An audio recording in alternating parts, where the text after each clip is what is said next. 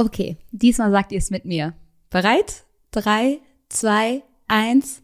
Hi! Und herzlich willkommen zu einer neuen Folge von Mord am Mittwoch. Ich hoffe, es geht euch allen gut. Ich hoffe, es ist alles klar soweit bei euch. Wie ihr sehen könnt, bin ich mal wieder frisch geduscht für euch. Ja, ja, ja. Parfüm, es riecht hier drin. Ihr, ihr könnt es euch nicht vorstellen. Ich rieche nach Rosen für euch. Und heute heiße ich euch herzlich willkommen zu dem Halloween-Special. Und dass es ein Halloween-Special ist, merkt ihr an zwei Dingen. Erstens sehe ich mit diesem Pullover aus wie ein kleiner Kürbis. Und zweitens kommt hier jetzt ein Halloween-Einspieler. Dankeschön. Und natürlich habe ich mir bei dem heutigen Fall auch etwas ganz Besonderes rausgesucht. Etwas, was zu diesem ganzen Thema passt und etwas, was wir so, glaube ich, noch gar nicht hatten. Es geht nämlich heute um einen Fall, der in gewisser Art und Weise die Türen zum Jenseits öffnet. Darüber aber jetzt gleich noch mehr. Ich würde vorschlagen, mach's dir jetzt gemütlich, hol dir einen Kakao oder einen schönen Tee und für uns geht's jetzt nach Indien. Es ist der Sommer 2018 und eine Familie feiert ein riesiges Fest. Die Familie besteht aus elf Personen. Die heißen Narayani.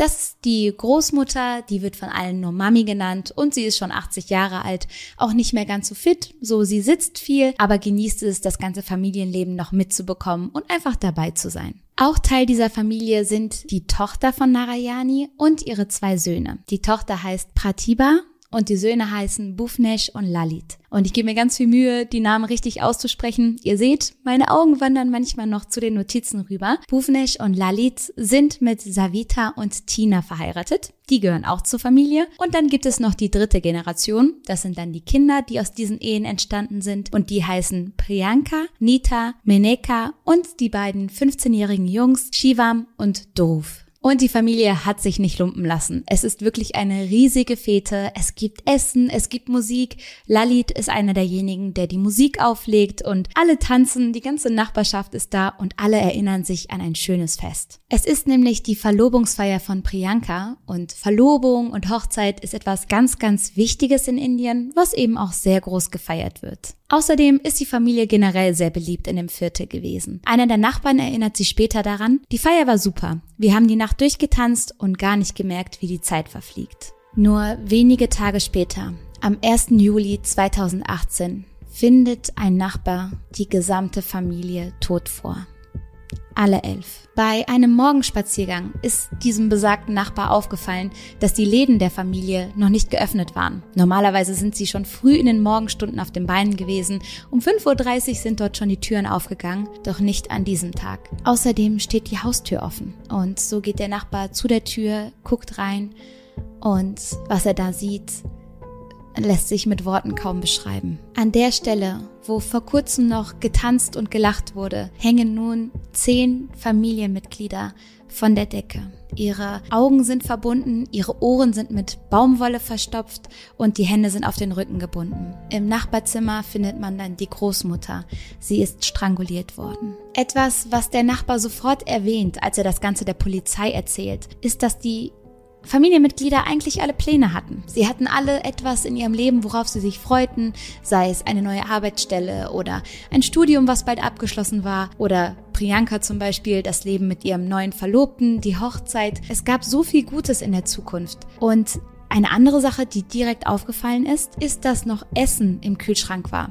Essen für den nächsten Tag. Also so sehr das Ganze auch wie ein, eine große Suizidszene gewirkt hat, so standen die Zeichen eigentlich komplett dagegen. Wie ihr euch denken könnt, erregte dieser Fall riesige Aufruhr in den Medien, in der Presse, im Fernsehen. Journalisten sind angereist. Jeder wollte ein kleines bisschen was von diesem schrecklichen Familiendrama mitbekommen. Elf Menschen sterben auf einen Schlag. Und die Frage, die sich hier natürlich aufdrängt, ist, war es Mord? War es Suizid? Was ist hier passiert? Und um nach möglichen Antworten zu suchen, müssen wir uns die Familie noch ein bisschen genauer anschauen. Denn wie gesagt, nach außen hin waren sie super beliebt. Sie waren bekannt, sie wirkten harmonisch, ehrgeizig und waren erfolgreich. Aber je mehr ermittelt wurde, desto mehr Abgründe innerhalb dieser Familie taten sich auf. Aber alles der Reihe nach. Ich glaube, wir sollten mit Bopal Singh anfangen. Das war der Großvater der Familie und er war damals das Familienoberhaupt. Bhopal war ein einfacher Mann. Er kam aus Tohana und hat dort auf dem Land viel und hart gearbeitet. Es heißt, er sei sehr liebenswert gewesen, tolerant, nicht streng, aber diszipliniert. Er habe gewusst, was er vom Leben möchte und habe darauf hingearbeitet. Ein Leben lang hat er auf demselben Fleck Erde verbracht, doch nachdem alle seine Kinder geheiratet haben und er sich deswegen hoch verschuldet hat, eben um auch diese tollen großen Feste zu verrichten und alle einzuladen und Essen für alle zu spendieren, konnte er es nicht ertragen, dass er allmählich sozial abstieg. Das heißt, er war ja immer in demselben Dorf, alle kannten ihn und es war für ihn unglaublich unangenehm, dass langsam bekannt wurde, dass er kein Geld mehr hatte. Und um Gerüchte und Gerede zu vermeiden, zog er irgendwann mit seiner Familie nach Delhi. Zu dieser Zeit lebten dann zwölf Menschen in dem Haus. Bhopal stirbt im Jahr 2006 und hinterlässt seine elfköpfige Familie und die waren am Boden zerstört. Bhopal war derjenige, der der Familie gesagt hatte, was zu tun und was zu lassen ist, der der Familie Halt gegeben hat. Wenn Streit war, hat man Bhopal gefragt. Er hat geschlichtet, er hat erklärt, er hat geregelt und auf einmal war dieser Anführer, der Kopf der Familie, nicht mehr da. Das heißt, die Familie musste sich nochmal komplett neu umstrukturieren und sowohl finanziell als auch privat miteinander ging es von da an bergab. Allmählich wird klar, man braucht jemand Neues, jemanden, der die Leitung dieser Familie wieder in die Hand nimmt und allmählich fängt einer an, sich in den Vordergrund zu drängen. Es ist Lalit, der jüngste Sohn von Bhopal. Ihm gefällt es gut, Macht zu haben. Der Gedanke, dass alle auf sein Wort hören, reizt ihn, aber irgendwie schafft er es noch nicht richtig, sich durchzusetzen. Die Familie will sich von ihm nicht einfach so Sachen vorschreiben lassen. Wer ist er denn? Das Familienoberhaupt war immer Bhopal und jetzt will er diesen Posten übernehmen? Das kauft ihm irgendwie noch keiner ab. Es heißt, Lalit sei generell nicht so einfach gewesen. Als Kind war er zum Beispiel sehr, sehr frech und wird schon bald von jeder Menge Pechsträhnen verfolgt. 1988 erlitt Lalit einen schweren Motorradunfall und landete mit schweren Kopfverletzungen im Krankenhaus. Er war stark mitgenommen. Es heißt, er sei mitten in Gesprächen eingeschlafen, sei immer so ein bisschen weggedämmert. Man hatte das Gefühl, er sei nie so richtig klar und bei sich. Wahrscheinlich eben wegen dieser Kopfverletzungen. In 2004 landet er wieder im Krankenhaus. Es heißt, es habe einen Streit zwischen ihm und seinem Chef gegeben, woraufhin dieser Lalit in seinem Laden eingesperrt habe und den Laden angezündet habe, so dass Lalit eine schwere Rauchvergiftung erlitten hat.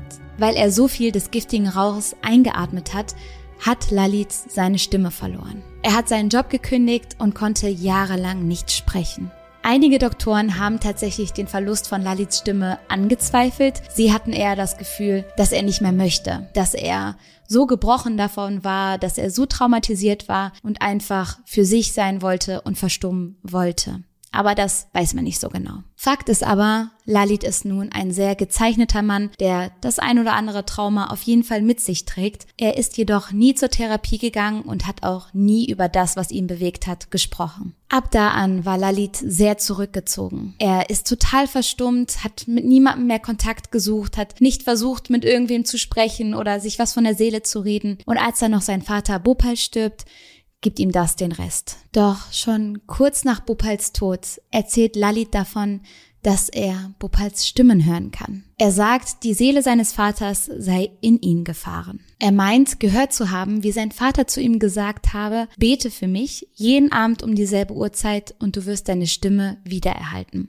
Und das tut Lalit. Ganz strikt jeden einzelnen Tag betet er um dieselbe Uhrzeit für seinen Vater. Und eines Tages, mitten im Gebet mit den anderen, beginnt er zu singen. Lalit hat seine Stimme komplett wieder und singt lautstark in dem Gebet. Alle sind schockiert und können es kaum fassen und ab diesem Tag blüht Lalit wieder auf. Er stürzt sich wieder in das soziale Leben, er ist wieder bereit, Kontakt mit anderen aufzunehmen und er erzählt davon, dass er seinen Vater immer öfter und deutlicher sprechen hört. Das alles weiß man aus Tagebüchern, die bei der Ermittlung von der Polizei gefunden wurden. Und in diesen Tagebüchern sind all die Dinge, die Bhopal anscheinend zu Lalit gesagt hat, niedergeschrieben. Dadurch wird klar, dass Lalit immer und immer öfter die Stimme seines Vaters gehört hat oder das jedenfalls so erzählt hat. Und dadurch erhält er in dieser Familie immer mehr Macht. Alle haben das getan, was Lalit sagte, denn er war ja der Stellvertreter, das Sprachrohr für den Großvater, für das ehemalige Familienoberhaupt. Und so hat Lalit sich irgendwie diesen Respekt, den er immer haben wollte, geholt, als Bote für das Wort des verstorbenen Großvaters. Und die Familie zweifelt das auch nicht mehr an. Denn ab dem Punkt, wo Lalit seine Stimme wieder hatte, scheinen sie ihm alles geglaubt zu haben. Im Tagebuch stehen dann Dinge wie, nehmt die Abendgebete nicht auf die leichte Schulter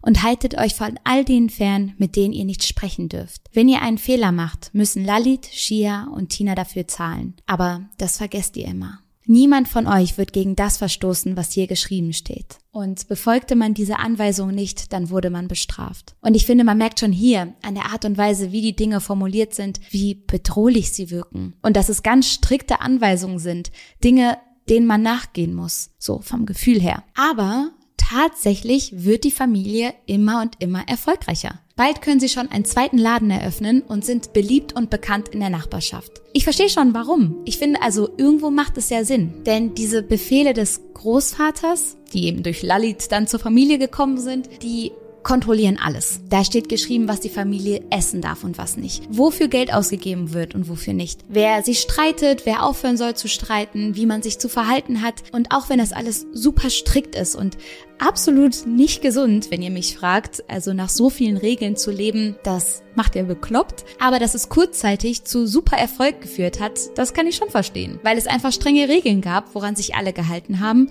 Und dass man so eben maximale Produktivität herausholen kann, verstehe ich. Aber wie gesagt, ich glaube, am Ende des Tages funktioniert sowas nicht für immer. Ab irgendeinem Punkt wird man bekloppt, wenn man sich an so viele Regeln gleichzeitig halten muss und deswegen ging es irgendwann dann auch wieder bergab. Denn die Familie glaubt immer und immer mehr, dass diese Befehle vom Großvater der Grund für den Erfolg sind. Und wie gesagt, irgendwo verstehe ich das und irgendwo war das bestimmt auch so, aber deswegen vertrauen sie 100% voll und ganz auf alles, was Lalit sagt. Jedes Mal, wenn Lalit dahinter stellt, das hat mir Bhopal gesagt, glauben Sie es, nehmen Sie es an. Und für Lalit war das eine ideale Möglichkeit, um an immer und immer mehr Macht zu gelangen. Sie waren schon immer gläubige Hindus, aber sie waren nie besonders streng. Das heißt, sie haben auf Feiern auch Alkohol getrunken und haben nur gelegentlich gebetet. Nun werden sie aber immer und immer spiritueller. Sie essen kein Fleisch mehr und beten dafür täglich. Etwas, das viele der Ermittler jetzt so feststellen konnten, war, dass so eine Art Kult in der eigenen Familie entstanden ist, mit Lalit als dem Kultführer. Die Familie zieht sich immer und immer mehr aus der Gesellschaft zurück. Sie sind viel mehr für sich. Es wirkt so, als haben sie eine Art Eid abgelegt, dass man über diese Dinge, die innerhalb der Familie passiert sind, nicht mit anderen reden durfte. Weil das haben sich nachher auch viele gefragt. Sie haben sich gefragt, wie konnte das passieren, dass niemand etwas davon mitbekommen hat, was da abgegangen ist. Aber viele der Leute, deren Interviews ich dazu gelesen habe, haben eben erzählt, dass es gerade in Indien noch sehr, sehr wichtig ist, wie die Familie nach außen wirkt, wie man sich darstellt und dass sie davon ausgehen, dass sich keiner getraut hat, diese Fassade der perfekten Familie, der erfolgreichen Familie irgendwie öffentlich ankratzen zu wollen. Dass man eben bei sich geblieben ist und mit niemandem darüber reden wollte. Ein Eintrag in dem Tagebuch lautet dann, ab Dezember werdet ihr ein Jahr lang bestraft. Dies wird euer letztes Jahr sein. Lalits Verhalten habe sich zu der Zeit zugespitzt. Er habe sich immer mehr abgewendet von der Gesellschaft, sei immer mehr in sich selbst gekehrt und habe mit niemandem mehr richtig reden wollen und er habe unglaublich viel geschlafen. Teilweise sogar tagsüber, den ganzen Tag habe er einfach geschlafen. Nachbarn hat er erzählt, er habe Nervenschmerzen und Stress und das sei der Grund, warum er so müde sei. Und dann kommt die Nacht des 30. Junis. Die Nacht, in der elf Menschen sterben werden. Was in dieser Nacht passiert ist, wird wahrscheinlich für immer ein Geheimnis bleiben. Etwas, das man gesehen hat, waren die Aufnahmen der Kamera vor dem Haus dieser Familie. Sie zeigen, wie Familienmitglieder Hocker und Seile in die Wohnung getragen haben. Und ansonsten ist niemand aufgefallen, keine fremde Person, niemand, der irgendwie etwas damit zu tun haben könnte. Viele gehen an dieser Stelle davon aus, dass das Ganze ein tragischer Unfall war. Denn im Tagebuch ist ein Ritual beschrieben worden, welches die einzelnen Familienmitglieder durchführen sollten. Dieses Ritual nennt sich das Bad Tapasya Ritual und es ist die Verehrung des Banyanbaums. Der Banyanbaum, das ist ein sehr beeindruckender Baum, der hat nämlich Wurzeln, die von der Krone bis zum Boden runterhängen. So ähnlich wie später dann die Familienmitglieder von der Decke gehangen haben. Und das sage ich nicht, weil ich jetzt unglaublich morbide Sachen sagen will, ganz im Gegenteil. Das ist Teil des Rituals, dass man das eben nachahmt, um diesen Baum zu ehren und um Gottes Gnade zu erlangen. Beziehungsweise, so geht es aus den Tagebüchern hervor, sind sie ganz fest davon ausgegangen, dass der Großvater Bhopal durch dieses Ritual wieder zum Leben erweckt werden würde und sie retten würde. Sprich, in dem Tagebuch steht geschrieben, dass sie sich eben die Augen verkleben, die Ohren verstopfen und die Hände verbinden sollen und dass der Großvater kommen würde und all diese Fesseln lösen würde, dass er sie rettet. Sie sollten während dieses Rituals ihre Handys auf lautlos stellen, niemandem davon sagen und die Großmutter sollte das alles im Nebenraum durchführen. Deswegen sollte sie dieses Ritual an einem Schrank, der auch im Nebenzimmer stand, durchführen, so dass sie es im Sitzen machen konnte. Und nun steht man natürlich vor einer Menge Fragen. Zuallererst muss ich natürlich sagen, dass ich Lalit ein bisschen unterstellt habe, dass er die Stimmen des Großvaters dazu genutzt hat, um an Macht zu gelangen. Vielleicht würde ich sogar so weit gehen, dass er möglicherweise gar nichts gehört hat, sondern dass er gemerkt hat, dass er auf diese Art und Weise eben Respekt und Macht generieren kann. Und vielleicht ein kleines bisschen süchtig danach geworden ist und es immer weiter an die Spitze treiben wollte. Das ist eine der gängigen Theorien. Eine andere Theorie ist, dass Lalit wirklich etwas gehört hat. Manche sagen, vielleicht war es eine Psychose. Die Polizei ist sich nämlich sicher, eine Person war für all das verantwortlich. Es gibt eine Person, die diese Familie in diese Situation gebracht hat. Und das war Lalit. Eine Psychologin sagt dazu, wenn jemand ein schweres Trauma erlitten hat und es nicht behandeln lässt, kann es zu einer Psychose kommen. Und ich habe euch ja erzählt, was Lalit alles durchgemacht hat und dass er nie zu einem Therapeuten gegangen ist, geschweige denn das mit irgendjemandem mal besprochen hatte. Es heißt, Lalit habe dadurch eine Psychose entwickelt, habe dadurch diese Vorstellung gehabt und seine Familie damit reingerissen, so dass eine Massenpsychose entstanden ist. Aber warum dieser Abend? Warum der 30. Juni? Manche vermuten, dass es was mit Priyankas Verlobung zu tun hatte. Dass er Angst hatte, dass Priyanka dann die Familie verlassen würde und vielleicht etwas von den Geheimnissen, die er so sehr hüten wollte, mit nach draußen nehmen würde, ihrem Verlobten erzählen würde, seiner neuen Familie. Und man anfangen würde, über die Familie zu reden. Dass der Schein bröckeln würde und dass er das verhindern wollte. Damit würde man Lalit aber unterstellen, dass das Ganze kein Unfall war, dass er nicht wirklich davon ausgegangen ist, dass der Großvater sie retten würde, sondern dass er einfach allem ein Ende machen wollte. Und wie gesagt, die andere Theorie ist eben, dass Lalit wirklich überzeugt davon war und es geschafft hat,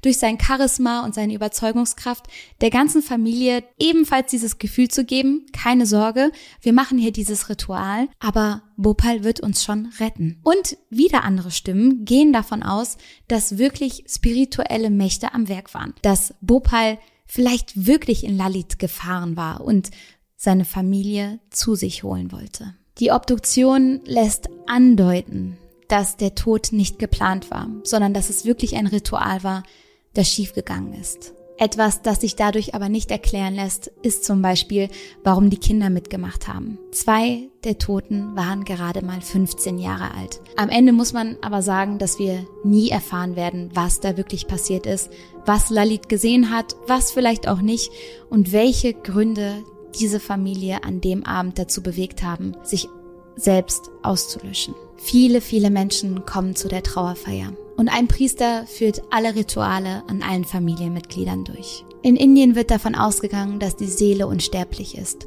und die Augen der einzelnen Familienmitglieder werden gespendet. Es heißt, dass man dadurch hofft, dass ein Teil dieser Menschen in anderen Menschen weiterleben kann. Eine Frage, die alle plagt, ist, Warum hat keiner was gesagt? Wie konnten elf Leute gleichermaßen überzeugt davon sein, gleichermaßen daran glauben oder zumindestens gleichermaßen schweigen, selbst wenn sie nicht davon überzeugt waren. Warum haben sie niemandem was gesagt? Vor allem an dem Abend, wo es zu Ende gehen sollte. Warum hat niemand spätestens da das Gefühl gehabt, hier geht irgendwas vor sich, was gestoppt werden muss? Sie hatten Freunde, Bekannte, sie hatten Leute in ihrem Umfeld, denen sie sich hätten anvertrauen können. Wie gesagt, muss es eine Art Eid oder Versprechen gewesen sein, den die Familie abgelegt hat. Vielleicht ein Schweigegelübde.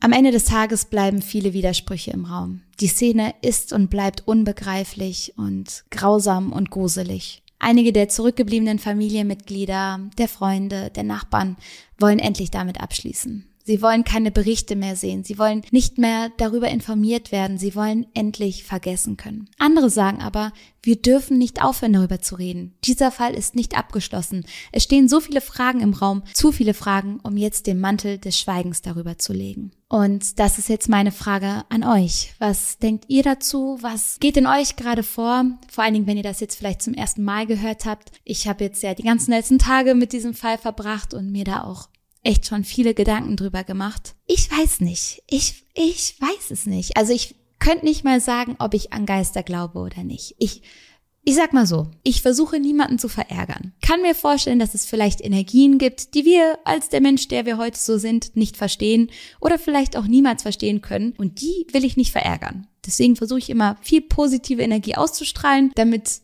mich die anderen bösen Energien auch in Ruhe lassen, falls es Sinn macht. Deswegen bin ich aber auch sofort zu dem Schluss gekommen, dass Lalit sich das Ganze vielleicht entweder eingebildet hat oder wie gesagt eine Art Show inszeniert hat, um an Macht und Respekt zu kommen. Aber vielleicht unterstelle ich ihm damit auch was ganz Böses und es sind Dinge passiert, die ich als westliche kleine Lucia einfach nicht verstehe. Und deswegen finde ich es spannend, wenn wir darüber reden und diskutieren. Und vielleicht, vielleicht hat einer von euch eine Meinung, die mich dann am Ende sogar überzeugt. Und ich bin auf jeden Fall gespannt. Ich wünsche euch jetzt aber einen wunderschönen Halloween-Abend. Passt gut auf euch auf. Ich bin gespannt, als was ihr euch so verkleidet. Schickt mir gerne mal Bilder von euren Kostümen per DM. Bin ich ganz gespannt. Und ich wünsche euch alles Gute. Fühlt euch gedrückt und bis zum nächsten Mal. Tschüss!